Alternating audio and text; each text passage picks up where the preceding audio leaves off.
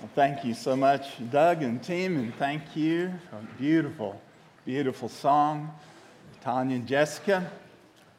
And uh, welcome this morning. So wonderful to see you here in God's house today. Isn't it wonderful to worship our Lord and enter into this season and be reminded uh, for the one who is the reason for the season? Well, we want to do that well this year. So turn with me, if you would to the passage that Carlos and Esther read for us, Isaiah chapter 9. Would you turn there? And we'll be in that passage for these Sundays of Advent. And let me say, uh, thank you very much for the recognition given to my wife only of 37 years. Uh, so we, we love you all so much, and what incredible privilege uh, to continue to serve the Lord with you here at West Park these many, many years. What incredible journey, how great and faithful our God has been. It's been uh, hard to believe 37 years, but this week I was reminded of it in somewhat of a special way that it's been 37 years, and evidently appears that it's been 37 years. Uh, just on Thursday, I was uh, sitting in a large coffee shop with one of our staff members. Uh, we were sharing together, making some uh, plans together.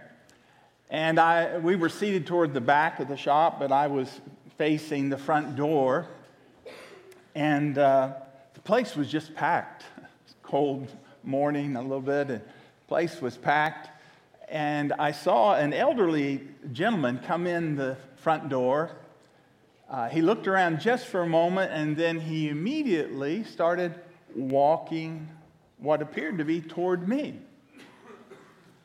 And so I watched as we continued our conversation, but he got closer and closer and closer, and finally he was standing right there next to me at my, our table. And he said, This, excuse me, sir, could you tell me where I could find the Social Security office?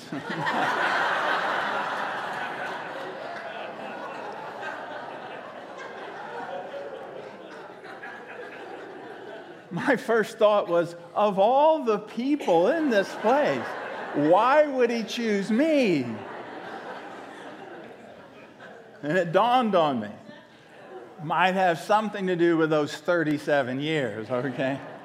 But evidently, he picked me out as someone, that fellow knows where the Social Security office is.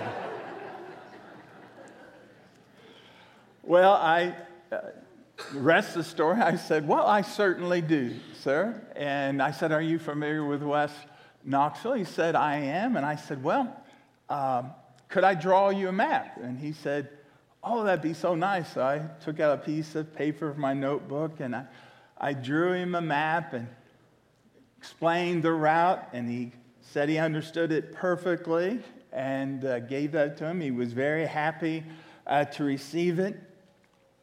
Had I been able in the situation differently, I would have uh, gotten my car and said, Follow me and I'll, I'll lead you over to the Social Security office, though to my knowledge, I never have been to it, all right? now, that was a unique experience, it truly was. And uh, I've chuckled about it a little bit, but as I was thinking about this message and this season, you know, it did in a, in a unique way cause me to reflect on this season of Advent.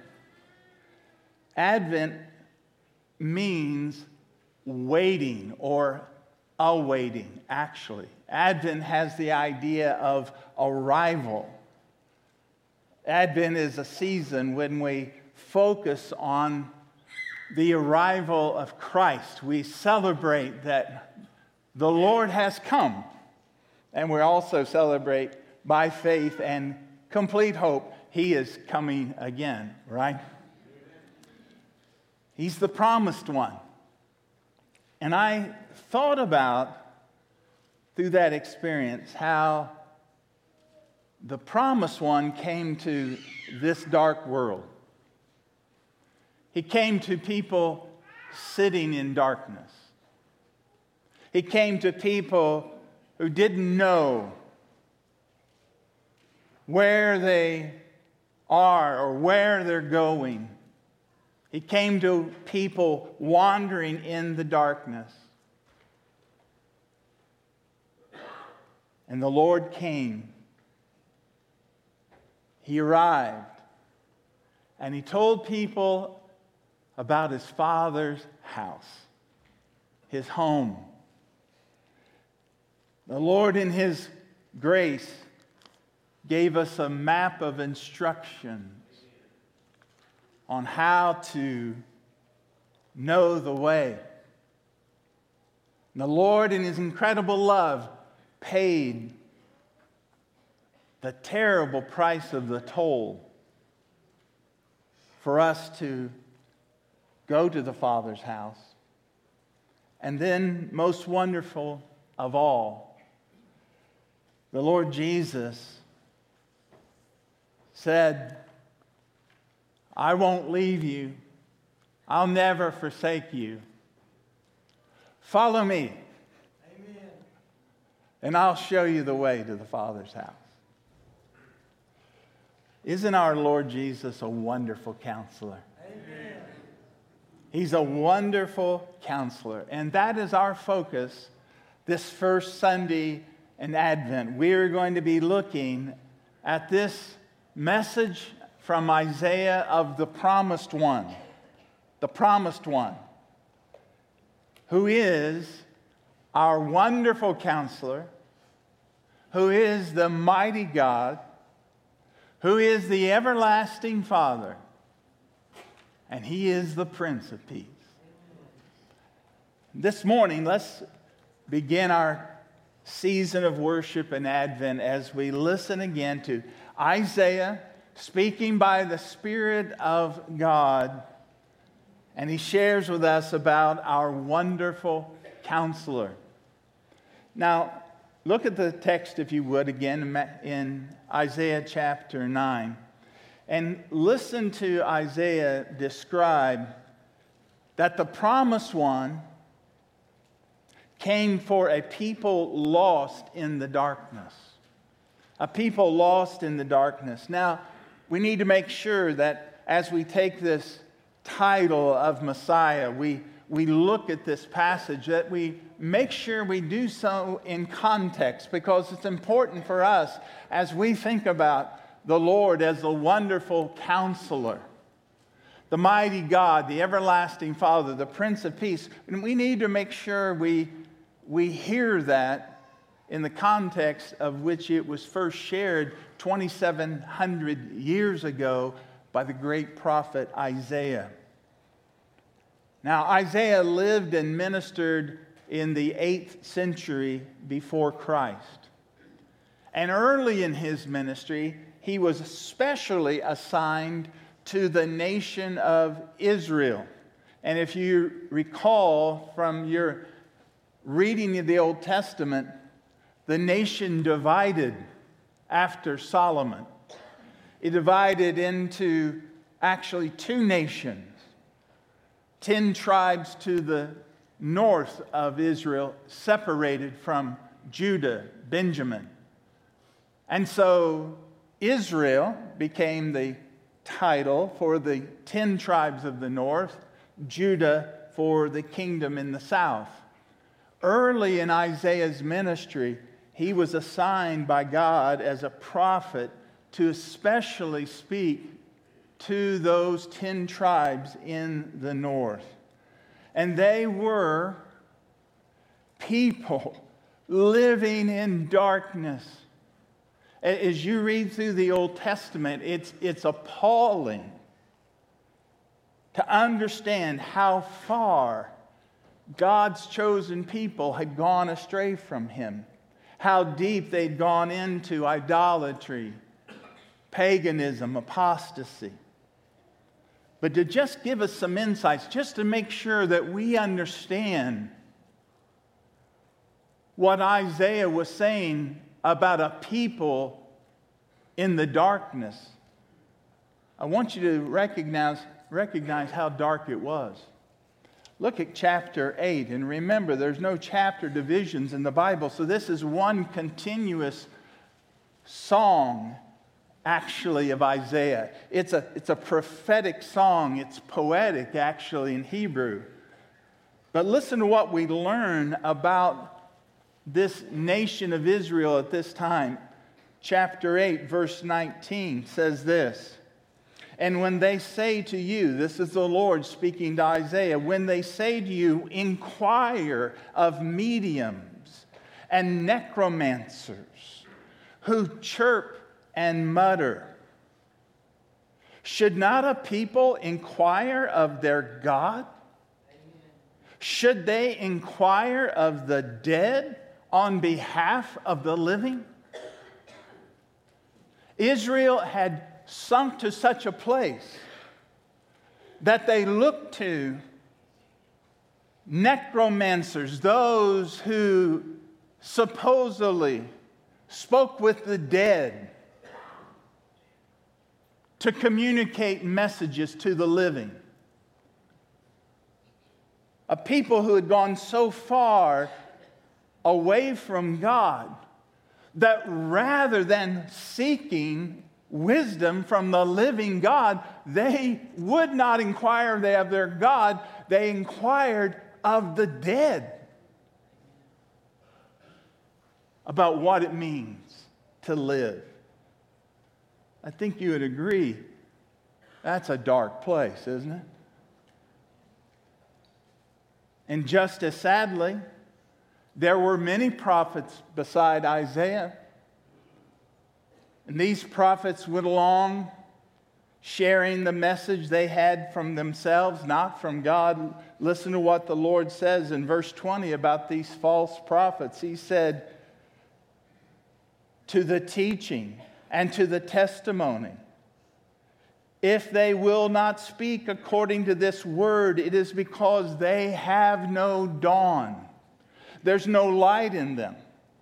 It's such a terrible world in which Isaiah ministers because people are actually going into occultic practices and visiting occultic practitioners to try to get insight. And people who are the so called prophets of God don't speak according to his word. And the reason they don't do that is because there's no light in them. when people turn to darkness and away from God's light, here's what's going to happen they will be conquered by that darkness. Choosing darkness rather than light, they'll be conquered by that darkness. And that's exactly what happened. Read verse 21 of chapter 8. They, this they means the Assyrians, this empire threatening Israel. They will pass through the land, greatly distressed and hungry and when they are hungry, these people who have now been conquered by this darkness, they will be enraged and they will speak contemptuously against their king and their God and turn their faces upward and they will look to the earth, but behold distress and darkness and gloom of anguish, and they will be thrust into thick darkness. What is the Lord saying here? There is coming these invaders. They're going to come through the north of Israel. And even as they come, this people that loves darkness, still they won't turn to God. Still they won't repent. They will not turn. They'll be surrounded by darkness, darkness around them, and darkness inside of them. My friend, how terrible and how awful the darkness is when the God of light is rejected. darkness. But now I want you to see something. Praise God, there is no darkness that can extinguish forever his sovereign love, right? There is no darkness greater than the light of the Lord. And so, in the midst of this darkness, in the midst of a people who have gone to occultic practices, seeking words from the dead, rejecting God's light, God speaks a word of promise. And it is the promise of a light giving deliverer who will come. The promise of a light giving deliverer, the promised one, the one who will bring light. 2,700 years ago, by the Spirit of God, Isaiah sees the dawn of the Advent. He sees the light that is coming, the coming of the promised one who will be love's pure light to pierce the darkness. I want you to listen to what Isaiah shares about this promised one. Notice what he shares about this promised one. First of all, where will he come? Where is this promised one coming? Where will he come? We'll look at chapter 9, verses 1 and 2. This is where he's coming. But they, there will be no gloom for her who was in anguish. In the former times, he brought into contempt the land of Zebulun and the land of Naphtali. Let's stop there. That's northern Israel. This is where the Assyrians would come from. They would come down the way of the sea. They would invade Israel from the north, coming into the northern part of Israel. But in the latter time, there's a time coming he has made this way of the sea that's been the way of darkness, He's made it glorious. Where is this? This is the land beyond the Jordan. This will happen in Galilee of the nations. He calls it Galilee of the nations, literally Galilee of the Gentiles, because when the Assyrians took the Israelites captive, they repopulated the land with Gentiles.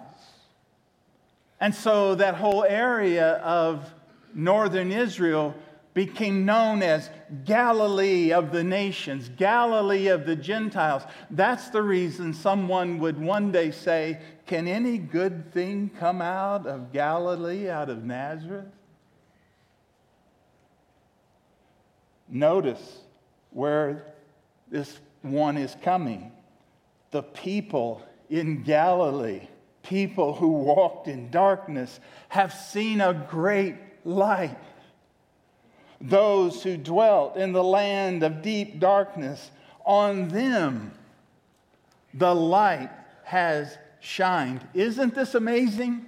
In the very area of the deepest darkness, in the very area where the Assyrians were going to invade, in the place that was the most hated and despised by the Jewish people for centuries to come. It would be in this darkness that the light would come. The light would come to this dark place. Where is this promised one coming? He's coming to Galilee. He's coming to the area just beyond the Jordan. Well, who will he be? Who will this deliverer be? Well, notice what Isaiah says. Look at verse 6.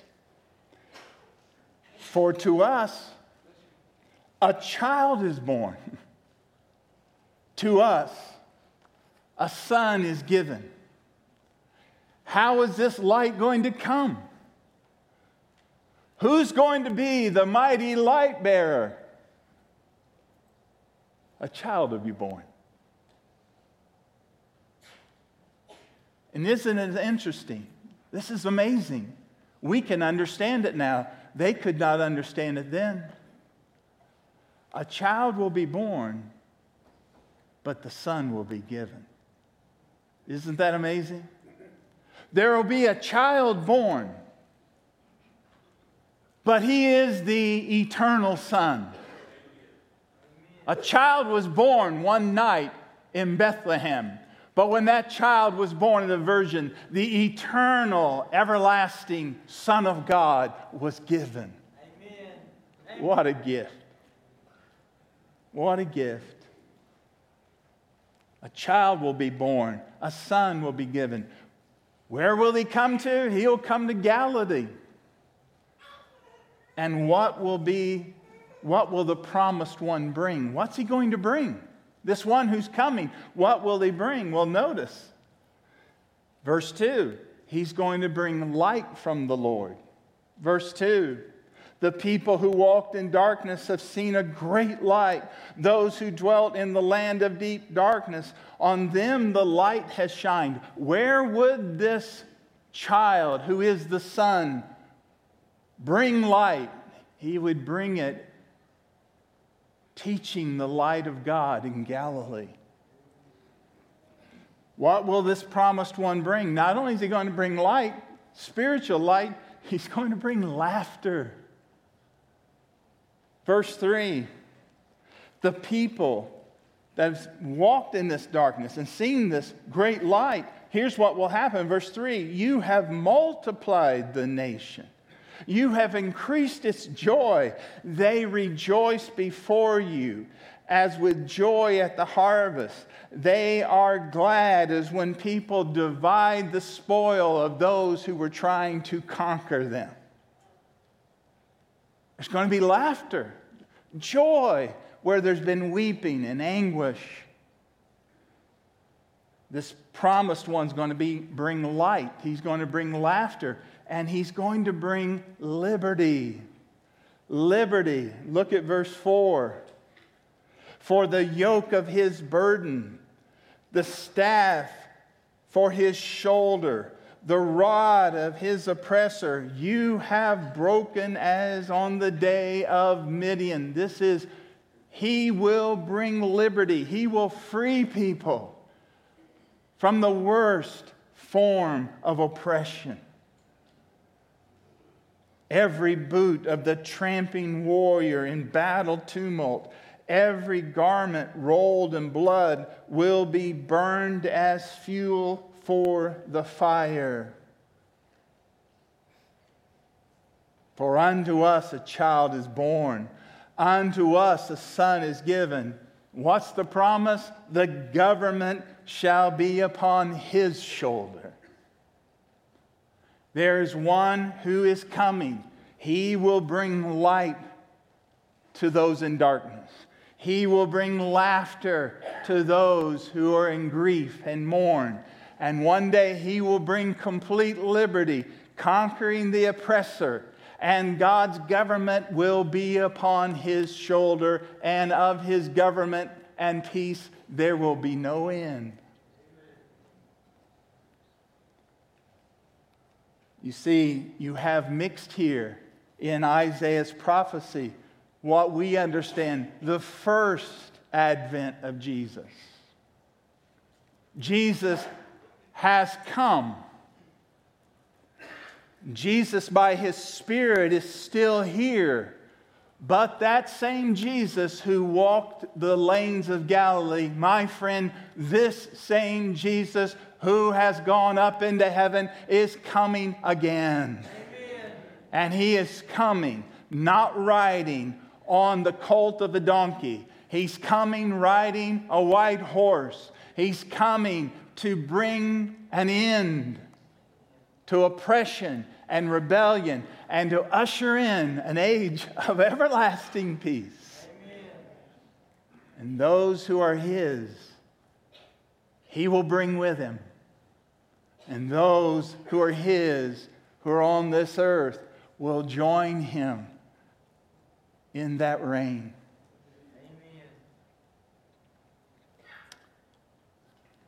What does this promised one give?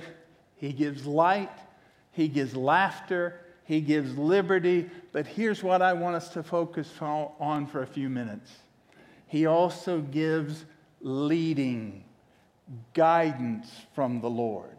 He gives guidance and leading from the Lord. What is His name? You shall call His name, verse 6, Wonderful Counselor. Wonderful Counselor. The word literally here in, in, in, the Hebrew has the idea this way, almost a hyphenated word. You shall call him the Wonder Counselor. There's no counselor like him. He is, he is a wonder, and the word wonder here is used always of God and his great acts, his marvelous works. It, he himself is called a wonder. And so, this one who is coming is not just a human counselor, he's the wonder counselor above all counselors. The promised one is the all wise one. Isn't that great? My friend, Jesus is this promised counselor. How do we know? How do we know that this is talking about Jesus? Well, I want you to listen to a man who was sitting in great darkness, though he was sitting in a very opulent office. He was sitting daily in great darkness. Matthew, the tax collector. Here's what Matthew tells us about Jesus. Matthew chapter 4. Just before he shares Jesus' Sermon on the Mount, this is what Matthew tells us. Matthew chapter 4, verse 13. And leaving Nazareth, he lived in Capernaum by the sea, in the territory of Zebulun and Naphtali. Is that ringing a bell? So that what was spoken by the prophet Isaiah might be fulfilled. The land of Zebulun, the land of Naphtali the way of the sea, beyond the Jordan, Galilee of the nations. Can you get more specific? This is like a GPS. The people there dwelling in the darkness have seen a great light. And for those dwelling in the region and the shadow of death, on them a light has dawned. And that is a man who says that only as one who could say it, who sat in the darkness, and God in his light shined on him in Jesus. Amen. And he was set free. And you can imagine him saying, Me, me, here in Galilee. Me, the one in the darkness. Me, the one hated. On me the light has dawned. Anybody here who can say amen to Matthew's testimony? Amen. Yes, Jesus is the fulfillment of this prophecy. He is the one that Isaiah foresaw. He is the one whom Matthew saw in his life and knew in his life and became one of his followers. Jesus is the wonderful counselor. And Jesus, as the wonderful counselor, listen, he is God's great answer. Why is he the wonderful counselor? Because he is God's great answer. We go to a counselor because we need insight, we need answers to problems that we have. Well, Jesus is the wonder counselor because he's God's great answer. What I want to do here, just for a moment, if you would permit, and I encourage you if you'd like to take a little Bible tour with me, I want us just to walk through some just read some things from the New Testament that talk about the light that is only found in Jesus. Let's listen to another one that knew him so well. His name was John. What does John tell us about this wonderful counselor? John 1 In the beginning was the Word, and the Word was with God, and the Word was God. He was in the beginning with God. All things were made through him, and without him was not anything made that was made. In him was life, and the life was what? The light of men. And the light shines in the darkness, and the darkness has not overcome it. There's the light bearer. There's the source of light. The Word of God, the message of God, God incarnate, Jesus Christ.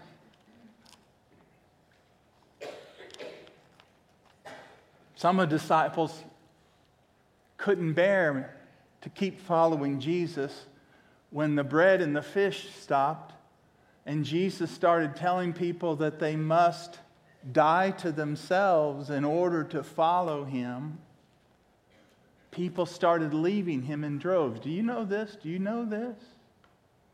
Thousands left him.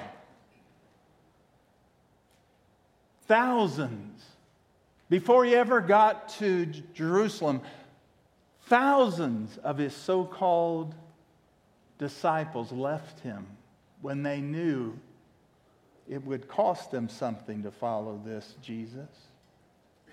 So many left him that Jesus said this to his disciples. We read about it in John chapter 6. We read, Jesus said, Are you going to go away? And what did Simon Peter say? God bless Simon Peter. Sometimes he just opened his mouth to change feet. But sometimes the greatest things came out of his mouth. Listen what he said. Simon Peter answered him and said, Lord, to whom shall we go? You have the words of eternal life. Where are we going to go? Only you have these words that give us life. You're the wonderful counselor. John chapter 8, Jesus in Jerusalem, standing in the temple, declared who he really is. Verse 12, and again, Jesus spoke to them, saying, I am the light of the world. Whoever follows me will not walk in darkness, but will have the light of life. What a wonderful counselor. Follow me, and you won't walk in darkness. I am the light of the world.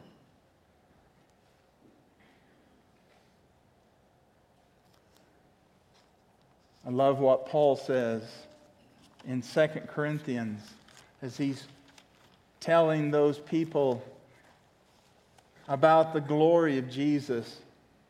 And here's what Paul says to those believers in that dark, dark, dark, darkest of cities, Corinth. He says this, verse 6 of chapter 4 For God, who said, Let the light shine out of the darkness, has shone in our hearts to give the light of the knowledge of the glory of God. And where do we get this light and knowledge? In the face of Jesus Christ. Amen. Amen. That's where the light shines from.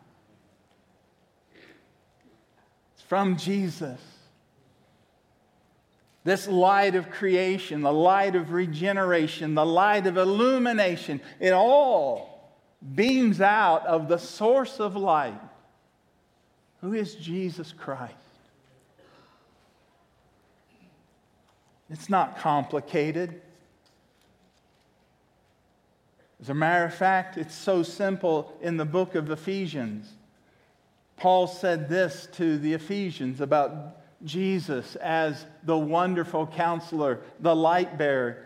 In Ephesians chapter 4, verse 1, he said, I'm assuming that you have heard about him and you have been taught in him as the truth is in Jesus. One of the saddest moments to me in the New Testament is Pontius Pilate says, What is truth? And truth is standing in front of him. And he doesn't see it. The truth is in Jesus. Where do we find guidance? Where do we find counsel? Where do we find insight? How should I live my life? It's not that complicated. The truth is in Jesus. Follow me, and you will not walk in darkness, Jesus said. Paul, in a companion letter in Colossians, said to those believers when they were being led astray by false teachers, leading them into all kinds of superstitious myths about journeys into deeper and deeper knowledge that would lift them higher and higher in spiritual experience. Paul wrote to those believers and he said this about the wonderful counselor Colossians 2, verse 2. He says, I pray that their hearts may be encouraged, being knit together in love, to teach all the riches of the full assurance of understanding and the knowledge of God's mystery, that which has been hidden but now is revealed. What is this full knowledge of what's been hidden for the ages? It's Christ. And in Him are hidden all the treasures of wisdom and knowledge. What is the source of all truth? What's the source of all wisdom? Jesus Christ. My friend, you can get information from many sources, but you can only get wisdom from one source. Wisdom is from God. wisdom is from God incarnate, Jesus Christ. In Him are hidden all the treasures of wisdom and knowledge. Just a few more before we come to our time of communion. Hebrews chapter 1, I love how the author of Hebrews speaks about Jesus, the wonderful counselor. He says this in Hebrews 1, begins the letter this way Verse 1 Long ago, at many times and in many ways, God spoke to our fathers by the prophets. But in these last days, He has spoken to us by His Son, whom He has appointed the heir of all things, through whom also He created the world. God spoke. He's not silent. God is not a silent God, He's a speaking God. And He has spoken through the ages, through the prophets, but now He has brought His final message, His final messenger, and that is His one and only Son, the Word of God. Amen. What did the Lord say on the Mount of Transfiguration when He spoke out of that cloud? He said, This is my beloved Son. Listen to him. Amen. He is the wonderful counselor. Listen to him. And finally, Peter, now an old, old man, writing his final letter, he knows death is near. He writes to people who are scattered in Babylon. Scattered in the world of Babylon. What, what does he say about Jesus? He says, verse 3 His divine power has granted to us all things that pertain to life and godliness through the knowledge of Him who called us to His own glory and excellence. Do you hear that? He's granted to us, He's given to us everything that we need that pertains to living our life here and living a godly life. He's giving us all that we need through the knowledge of Him who called us to His own glory, through the knowledge of Jesus. My friend, let me tell you one of the greatest dangers that Christians face in this day. It is looking for answers this way Jesus plus fill in the blank. I mean, I like Jesus. He's got some great things to say. But I mean, we live in a real world here, right? I mean, you know, we, uh, hey, yeah, church is one thing, Bible says one thing, but let's just don't get carried away. Let's keep our feet on the ground because you know, yes, Jesus, but Jesus plus. It's the plus that is our problem. Who can tell us what life is about other than the one who is life? Who can tell us how we should do our work other than the one who created all things? Who can tell us how we should use our money other than the one who owns all the treasures of heaven and earth? Who can teach us better than the teacher, the rabbi, Jesus of Nazareth? Who can counsel us in any way compared to the wonderful counselor, Jesus Christ? My friend, Make sure your counsel, your guidance, your decisions are not Jesus plus something, but make sure they're rooted in Jesus. Why? Because Jesus promised this He who follows me will not walk in darkness.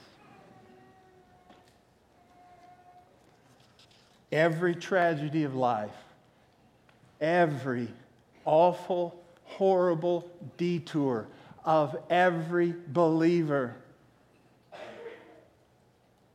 can be traced back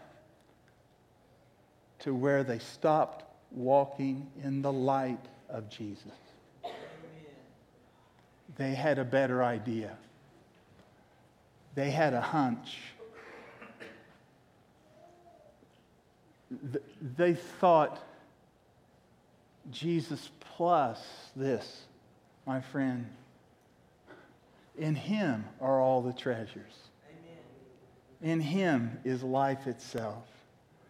Friends, where do you go for your counsel? I'm going to ask you the question again. When you need counsel, do you go to people who have the Spirit of God? Do you have people, do you listen to people who know God? Where do you get your advice on any subject? Find someone who knows the God, knows the wonderful counselor. I ask you the question should not a people inquire of their God? Should people inquire of the dead on behalf of the living? Can we go to spiritually dead sources to find out how to live our lives? Is there any subject whatsoever that someone can instruct you better in than the one who is wisdom incarnate, the wonderful counselor Jesus Christ, who said, I will teach you the way that you should go. I will guide you. I'll never leave you or forsake you. What a wonderful counselor. He's God's great answer. He's, ans- he's the answer to our greatest questions. What's our greatest questions? Who's God? Who's God? Here's Jesus' answer John 14, 9. Whoever has seen me has seen the Father. Listen, God's like Jesus. If you've created a God that's not like Jesus, you've created a false God. Because Jesus came that we might know God. Who is God? What's our next great question? Who am I? Who am I? Here's Jesus' answer. Luke 19:10 For the son of man came to seek and to save those who are lost. Who am I? Jesus says this is who you are. You are lost, but you are loved. We are lost. But Jesus came for whom? Lost people. The reason some people are never saved is they'll never admit they're lost. And Jesus came for lost people. We're lost, but we're loved. Who is God? Who am I? Why am I here? Why am I here? Jesus said, This is why you're here. This is eternal life, that they may know you, the only true God, and Jesus Christ, whom you have sent. What made paradise paradise for Adam and Eve? Perfect climate, absolute wonderful humidity, all kinds of nice food. Maybe some of you thinking, well, they ran around naked for one thing. no. What made paradise paradise is that human beings made in the image of their God had fellowship with the, their Father. Amen. And that was all lost. Paradise was lost by sin. Why did Jesus come? So that paradise might be restored and the sons and daughters of Adam can come back to paradise through the one who is the way, the truth, and the life, who lived the life that none of us could live and died the death that we all deserve, so that in him we might return to paradise, life with the Father. Why are you here? To know God through Jesus Christ. That is God's desire. God's not playing hide and seek. This isn't some cosmic check chessboard. You figure out, you figured out. No, God says, This is what I desire for you. I desire for you to come home. Amen. Be with me and my beloved Son, Jesus Christ. Let's walk together again. This is life. Jesus, the wonderful counselor, answers our greatest need. What's our greatest need? I just give you this. To me, I think about our greatest need probably is one word assurance. Assurance. Assurance about what? What, what assurance does Jesus give me? Number one, assurance God loves me. For God so loved the world that he gave what? His only begotten Son. Blessed assurance. Assurance that God is with me. A virgin shall conceive and bear his son, and you will call his name what? Emmanuel, which mean, being interpreted means God with us. Assurance that God understands me. We don't have a representative in heaven who doesn't understand this. He's been down here, He knows what it's like. He's not a God who doesn't understand, He understands pain. He understands sorrow. He understands fear. He understands doubt. He understands it all. He understands. And the final assurance is God is for me. Isn't that amazing? God is for me. God spared not his own son, but delivered him up for me. He is for me. That's what Calvary says. God is for us.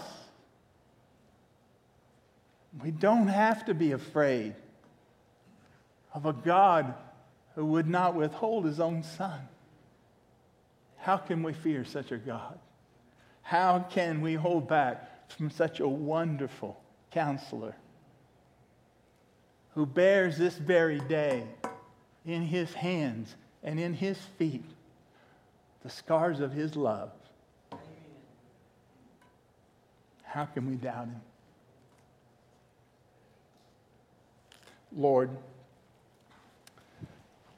I pray now as we come to this time of communion.